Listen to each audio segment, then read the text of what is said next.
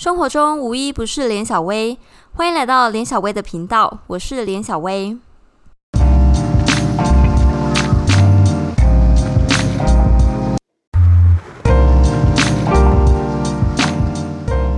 哎、你什么时候要毕业啊？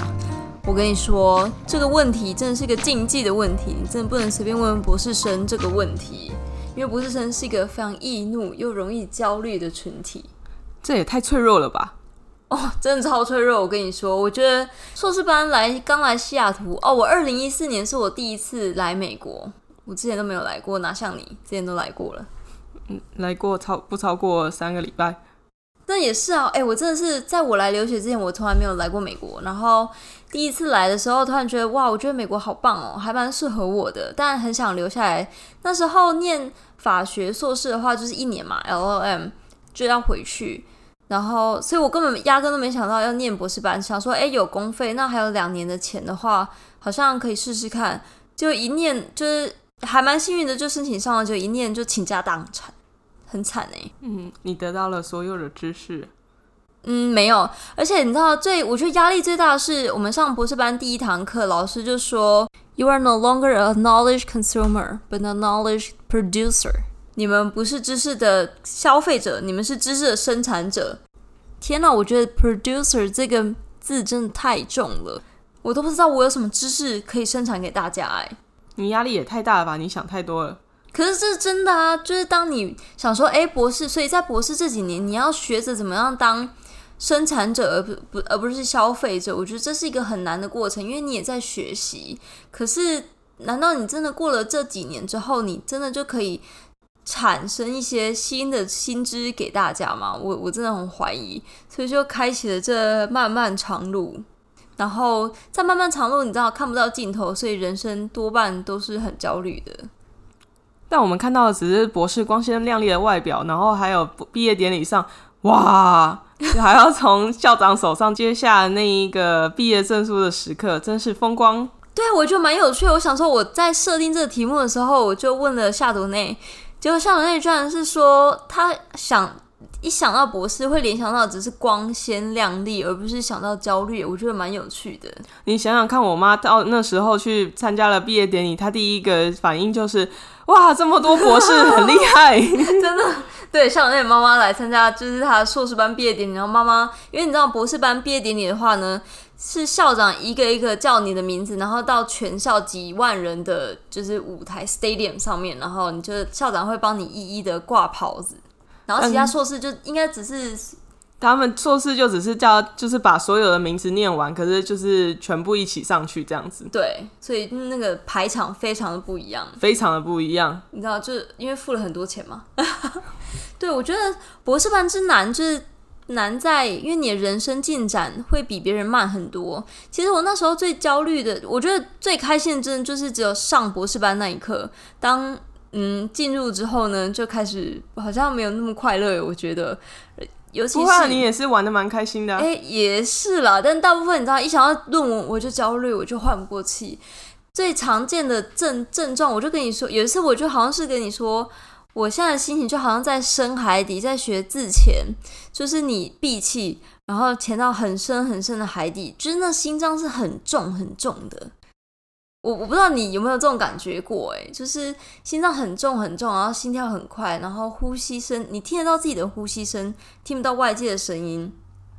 可能找工作的时候有一点吧，对，我记得你那但时候我好像没有很，焦虑，也是很很焦虑，可是我没有像你就是严重到感呼呼吸不过来的感觉。我也只是偶尔啦，但还是睡得着觉。我们还是要睡觉，还是要准时十二点上床睡觉，这真是我反而是比较睡不着觉的。对，为什么啊？因为脑袋里一直在想这件反复的思考这件事情，对不对？应该就只是平，就是平常就是没事做，然后所以晚上又睡不着。不是这样吧？因为焦虑，白天早上一直狂投履历，是不是对啊，只投履历，然后又没做其他事情。就很焦虑，睡不着觉？我是不会，因为我只会觉得就是好像要告诉自己要呃生活要规律，但是还是心理上会觉得论文这件事情想赶快把它完成，然后就觉得很重很重。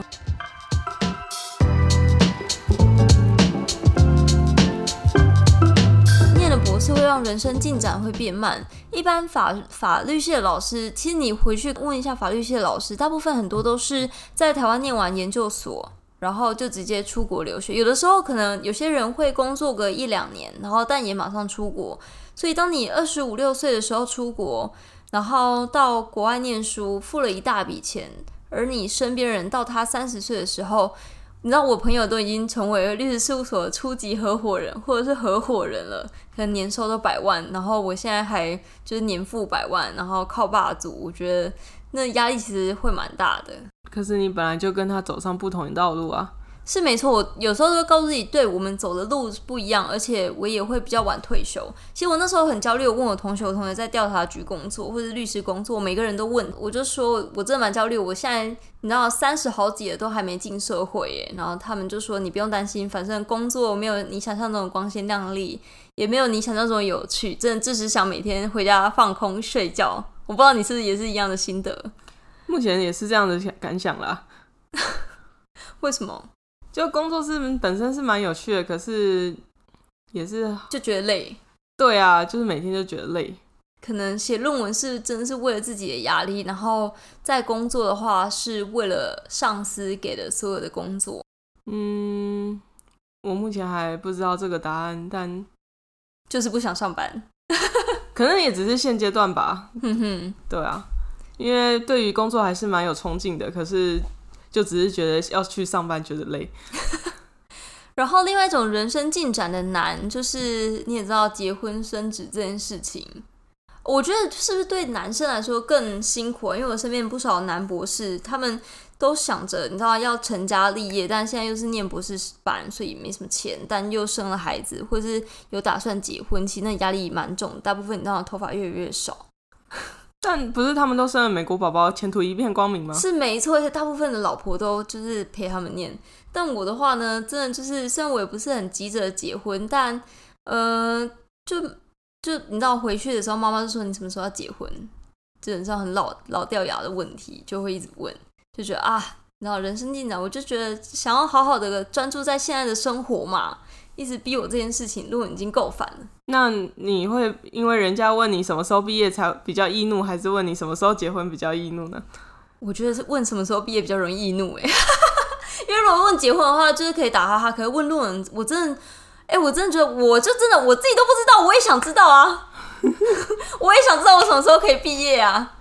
所以跟跟奉劝各位观众，对我以前我有一个好朋友。我以前真的跟他很好，可是你知道出国，我每次因为我们时差，像我早上台湾呃美国时间，我起床大概七八点的话，台湾是准备睡觉的时间。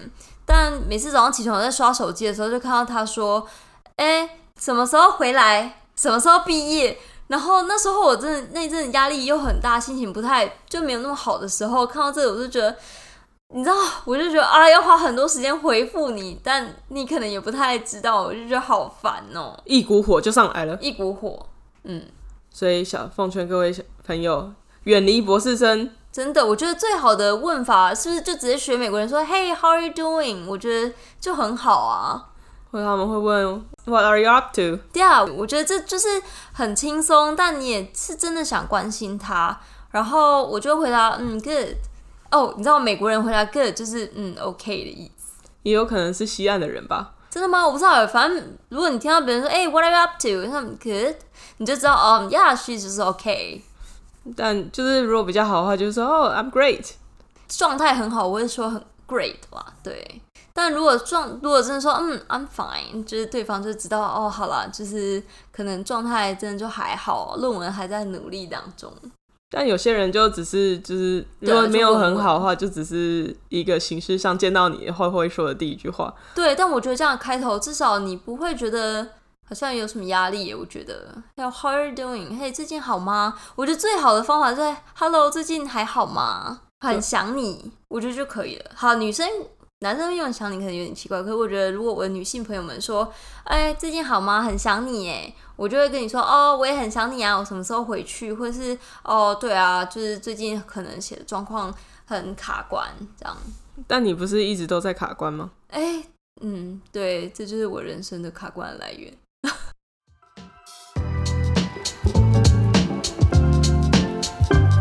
还有另外一个就是钱。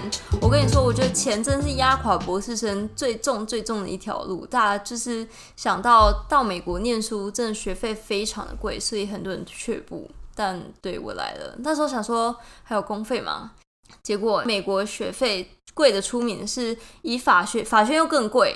以法学为例，我查了一下 U.S. News Law School Ranking，然后它上面有写各个法学院的学费，像哈佛，哈佛一年 L.M. 的学费是六万七千块美金，哎，一百九十万，非常贵，一百，而且你是光学费就一百九十万台币就喷了哦。而且法学院通常都比其他学院贵，对我也不知道为什么，因为他们可能觉得之后你去进律所可以赚回来吧。所以很多人就是负债来念法学院 JD 的。呃，这边的话是因为我念的是州立大学，州立大学也比较便宜。如果他们会分你是不是州的居民，或者是非本州居民。如果是本州居民的话呢，大概就是三万七千块左右。你知道公私立大学学费真的差很多，所以能念起哈佛真的是超级有钱人。好了，也不是啊，就是可能他们负担真的会比较重，光是学费的话。然后，如果非本州居民的话呢，也学费大概就是四万八千块，我在网网站上查到的。但我记得我那时候大概是付三万九之类的，一年。但还是蛮重的，其实真的很重，而且这是光学费而已哦。如果还要加生活费、住宿费，住宿费的话，你知道西雅图这边一个月的月，我那时候住学校的宿舍，一个月大概一千块左右，一千块美金左右。换台币就是一个月三万台币，疯了，爽啦！反正超贵啊，而且法学院都比较高级啊。对，夏总那都最喜欢到法学院上厕所了，爆个料，因为他说法学院的那个卫生纸比较厚哦。在我们学院，我们卫生纸大概要哈卷个十圈，然后都还没有那个。法学院的卫生纸厚呢？对，因为法学院真的就是尊爵不凡哎，它卫生纸是两层，然后我像去学校其他地方上厕所，那个卫生纸超薄的，单薄到不行。然后连坐垫，因为美国这边马桶它会给你一个坐垫纸，然后连坐垫纸我觉得厚薄度都不一样。对啊，法学院就是高级。对，法学院比较高级，所以他每次都来法学院上厕所，真的不知道他在干嘛。毕竟你们钱缴的比较多，那都缴去卫生纸上面了，真的好惨哦。然后再来是，我觉得钱真的，我那时候想说公费有考到公费应该够吧，结果我觉得公费真的是个雷。好了，不能这样说，等下有人有公费的人听怎么办？我那时候公费我考，现在公费每一年制度其实不一样。然后我考的时候考上的话是，他一年给你四万七，但规则是三万块是学费，然后因为依你留学国地的不同。他会以给你不同的生活费，所以像西雅图的话，生活费就一年一万七。但你想想，你光住宿费一万七，到底可以干嘛？嗯，付完住宿费又没有没有没有饭吃哎。对啊，而且你不是还被教育组的人气哭？哦，人生气哭第一折。啊！不要再说雅婷，我永远记得那个人叫雅婷。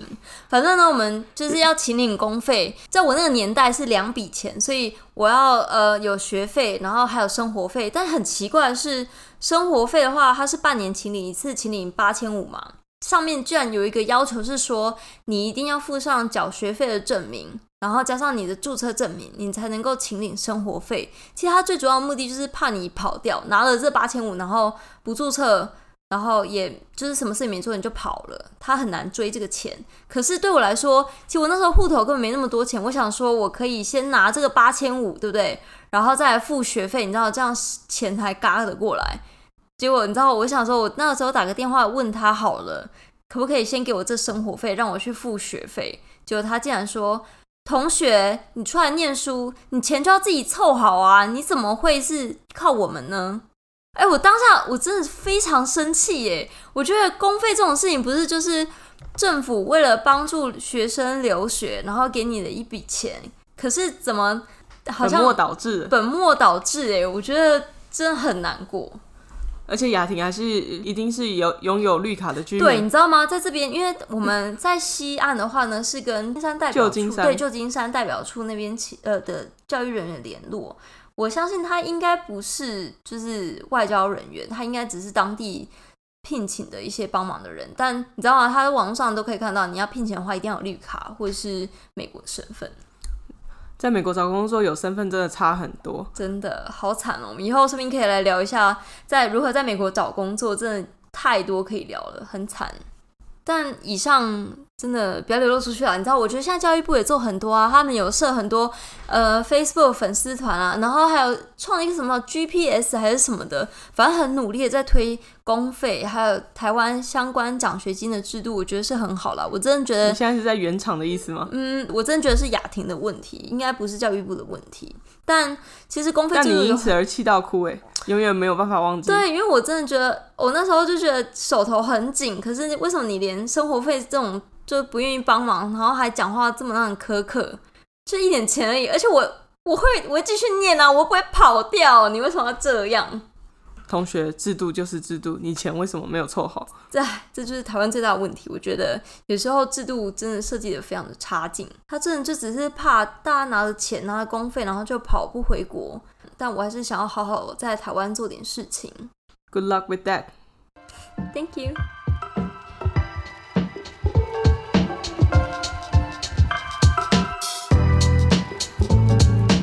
再来，人生很焦虑的事情就是，我觉得最最最难的就是找指导老师这件事情、哎，因为你要找到一个跟你缘分很相投的老师，你这几年的博士生涯才会过得非常的顺利。毕竟他要跟你共事五年呢、呃，那时候想说应该在三年吧，没有了。加上我研究的题目，其实在美国不是那么样的热门，因为美国不是海洋法公约缔约国，联合国目前有一百九十三个国家，然后联合国海洋法公约的签约国呢有一百六十七个，这么多个，可是你知道吗？美国竟然不是海洋法公约的缔约国，他根本不签。老大不爽不签，对，美国就是这样，老大不爽就不签。可是他还是一样在国际上有很大的影响力，然后当然也是海洋法公约很重要的一个呃推进者。因为那时候在签草案的时候，其实美国非花了非常非常多的心力在推这笔草案。可是你知道吗？这个公约过了之后，美国就说哦，国会国会没有通过，我们就不是会员国。你不觉得很扯吗？所以他们就是靠国际习惯法，然后来执行这部法律，所以他根本没有签。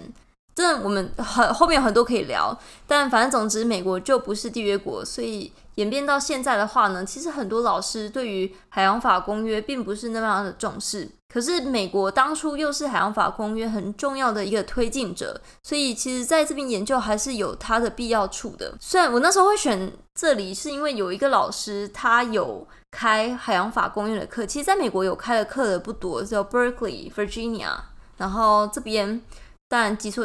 基础学校其他的我就没有查了，因为可能也不会去，因为天气气候不适宜可能吗？对气候不宜，或者地点也不好，或者校牌可能也还好，没有啦。对，然后就来这边，结果你知道那个老师其实很明确就告诉他，我不收国际学生。傻眼猫咪，对，所以就当然就还要找另外一个。当刚好那时候有一个嗯、呃新调来的老师，然后人很好，有一点年纪了，然后他是海洋法、国际法的大师诶，所以就是上他的课，我就非常认真的问问题。因祸得福啊！对，算是因祸得福，所以他就是成为我的指导老师。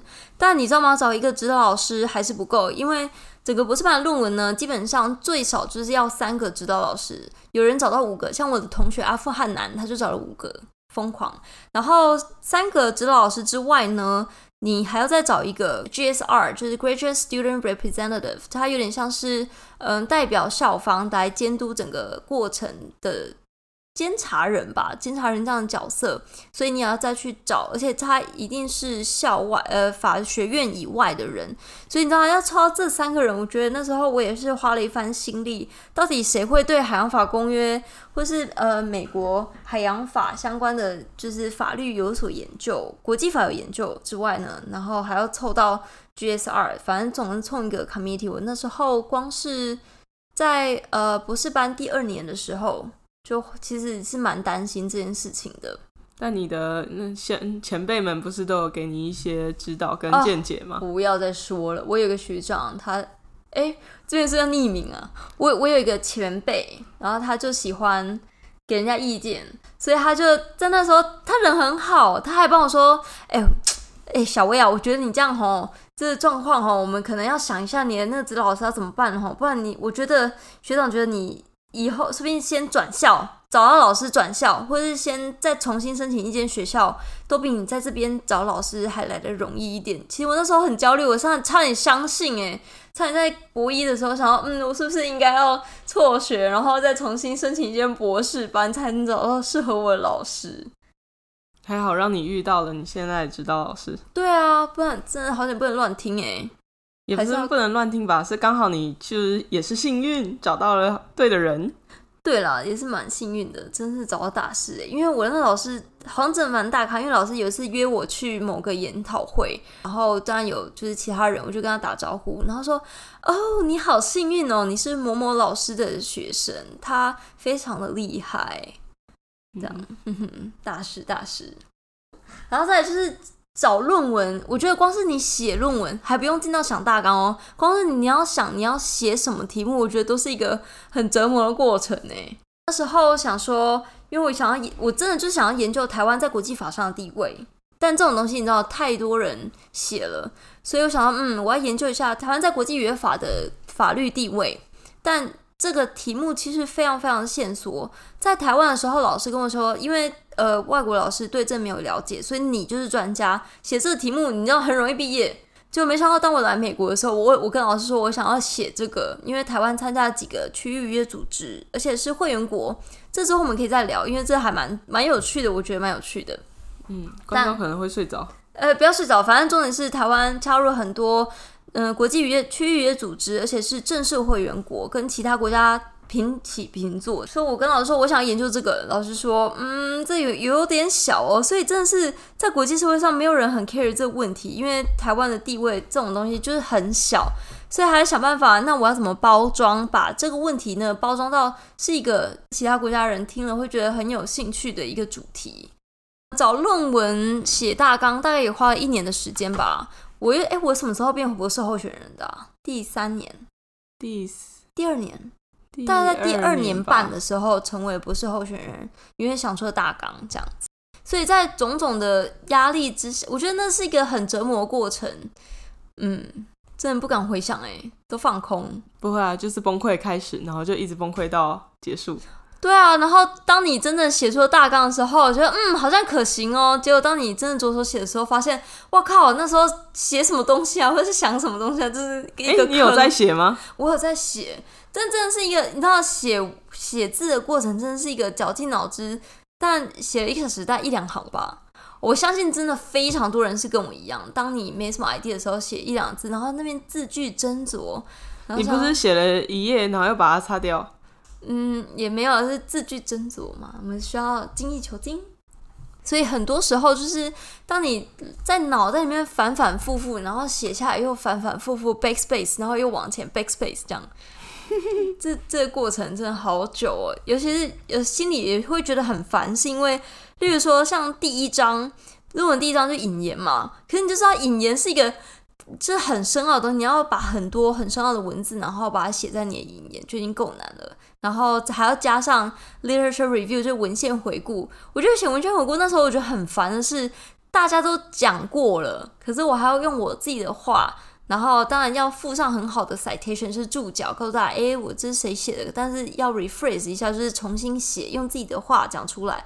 然后就觉得，呃，这千古不变的东西到底有什么好讲的？然后又不能抄袭，但要有新意，这是一个我觉得很折磨。然后到第二章的时候，我当然先先简介一下，那到底目前国际法、国际渔业法的状态规定到底是怎么样呢？然后就要很死板介绍现在的法律有什么。然后我就觉得，哇，好痛苦哦，我就是好烦躁，好无聊哦。那你烦躁的时候都在干嘛？哦，我跟你说，这就有趣了。我烦躁的时候，我最喜欢玩就是 Candy Crush。我那时候好喜欢玩 Candy Crush，Candy Crush。听到这声音，我就觉得非常疗愈，而且它的那个糖果爆炸，我就觉得很棒。而且爆炸之后呢，反正你过关，就是人生是有在前进的。如果没有前进没关系，可是 Candy Crush 有前进就很厉害。我那时候 Candy Crush 玩到两千多关呢，两三千关。对，而且我是用你的 iPad 玩，所以那个你知道那个可以调时间，就会有五条命，就不用再等。傻眼，对，然后一整天就过了。Candy Crush 真的是我好朋友，所以我那时候为了要 Candy Crush 大概陪伴了你一年吧，差不多。而且我那时候为了要借 Candy Crush，我还叫你把那个你的 iPad 把它藏起来，不要让我找到，不然我会真的很手痒想玩 Crush。这很疗愈，那糖果爆炸。其实你可以自己就是找它的配音来配，你不用自己配。哎、对耶！傻眼，我可是我，你觉得在听的人知道 Candy Crush 是什么吗？哈有谁不知道 Candy Crush 是什么吗？会不会是就是只有我们这个年代的人知道 Candy Crush 是什么？我觉得我好担心哦。Candy Crush 大概风靡了一阵子吧。对，其实我那时候觉得自己会不会，其实每个因为每个人都有病逝感嘛，我想说我会不会生病了，但也没有到不开心，好像也没有睡不着，也没有不开心，只是想说你睡得很好，我睡得超好。可是你知道，美国其实很流行，也不是流行，是大家有不避讳的去看心理咨商师。心理咨商师不代表你心理生就是生病的，是你只是想要去聊聊，你有个出口。然后有些人说不定会给你一些指指不同的见不同解啊，或者是的见解想法，对，他是会咨商往师，往好的地方想，或者是怎么样。所以我那时候想说，是不是也应该去找一下咨商师聊聊？但因为从来没有找过，而且我也觉得我完全就知道我目前的状态是问题出在哪里，问题就出在我好像对学术一知半解，然后对我的论，我对我论文题目很有兴趣，可是只是觉得很烦，然后写的东西。就开头总是比较无趣，真的需要耐着性子写完，撑过去就可以了。其实我完全知道我的问题出在哪里，但蛮有趣的是，呃，去年这个时候吧，在 p a p e r a 上面宣传台湾婚姻平权的事情是我发起的。然后在那个活动之中，我认识了一个心理咨商师，他刚好博士班毕业不久，然后到西雅图教书，也因为那个活动我们认识他，然后他也给我蛮多的启发，我觉得。那、你要不要介绍一下那是什么书呢？对他有他的 blog 叫 About Counseling，我觉得他的心态是非常健康的，告诉你说，呃，你要去感受自己当下的情绪。我觉得他有一本书写得很好，那本书叫做《疗愈从感受情绪开始》。其实每个人都有情绪，像忧郁、焦虑、担心、紧张、开心、兴奋，这种都是一个呃你感受出来的心情状态。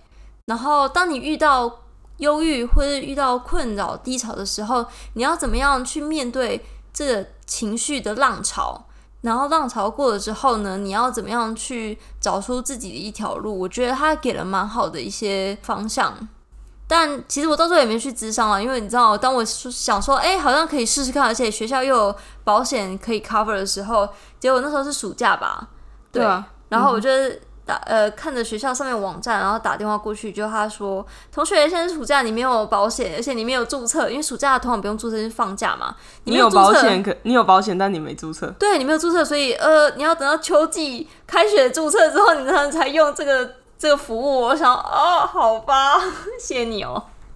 对，不过我觉得，甚至是因为身边有很好的朋友，所以才没有走中，或是才没有就是你知道变得很奇怪。也要感谢你们，博士生的朋友真的很重要，真的。怎么有点温馨的结尾啊？因为有你们，博士生才能活得下去。对，但我还是要讲一些奇奇怪怪的话。反正你知道，找工作又是另外一个痛苦的开始。我可以不要一直面对吗？哎、你不是还没结束吗？你什么时候要毕业？可恶，拜。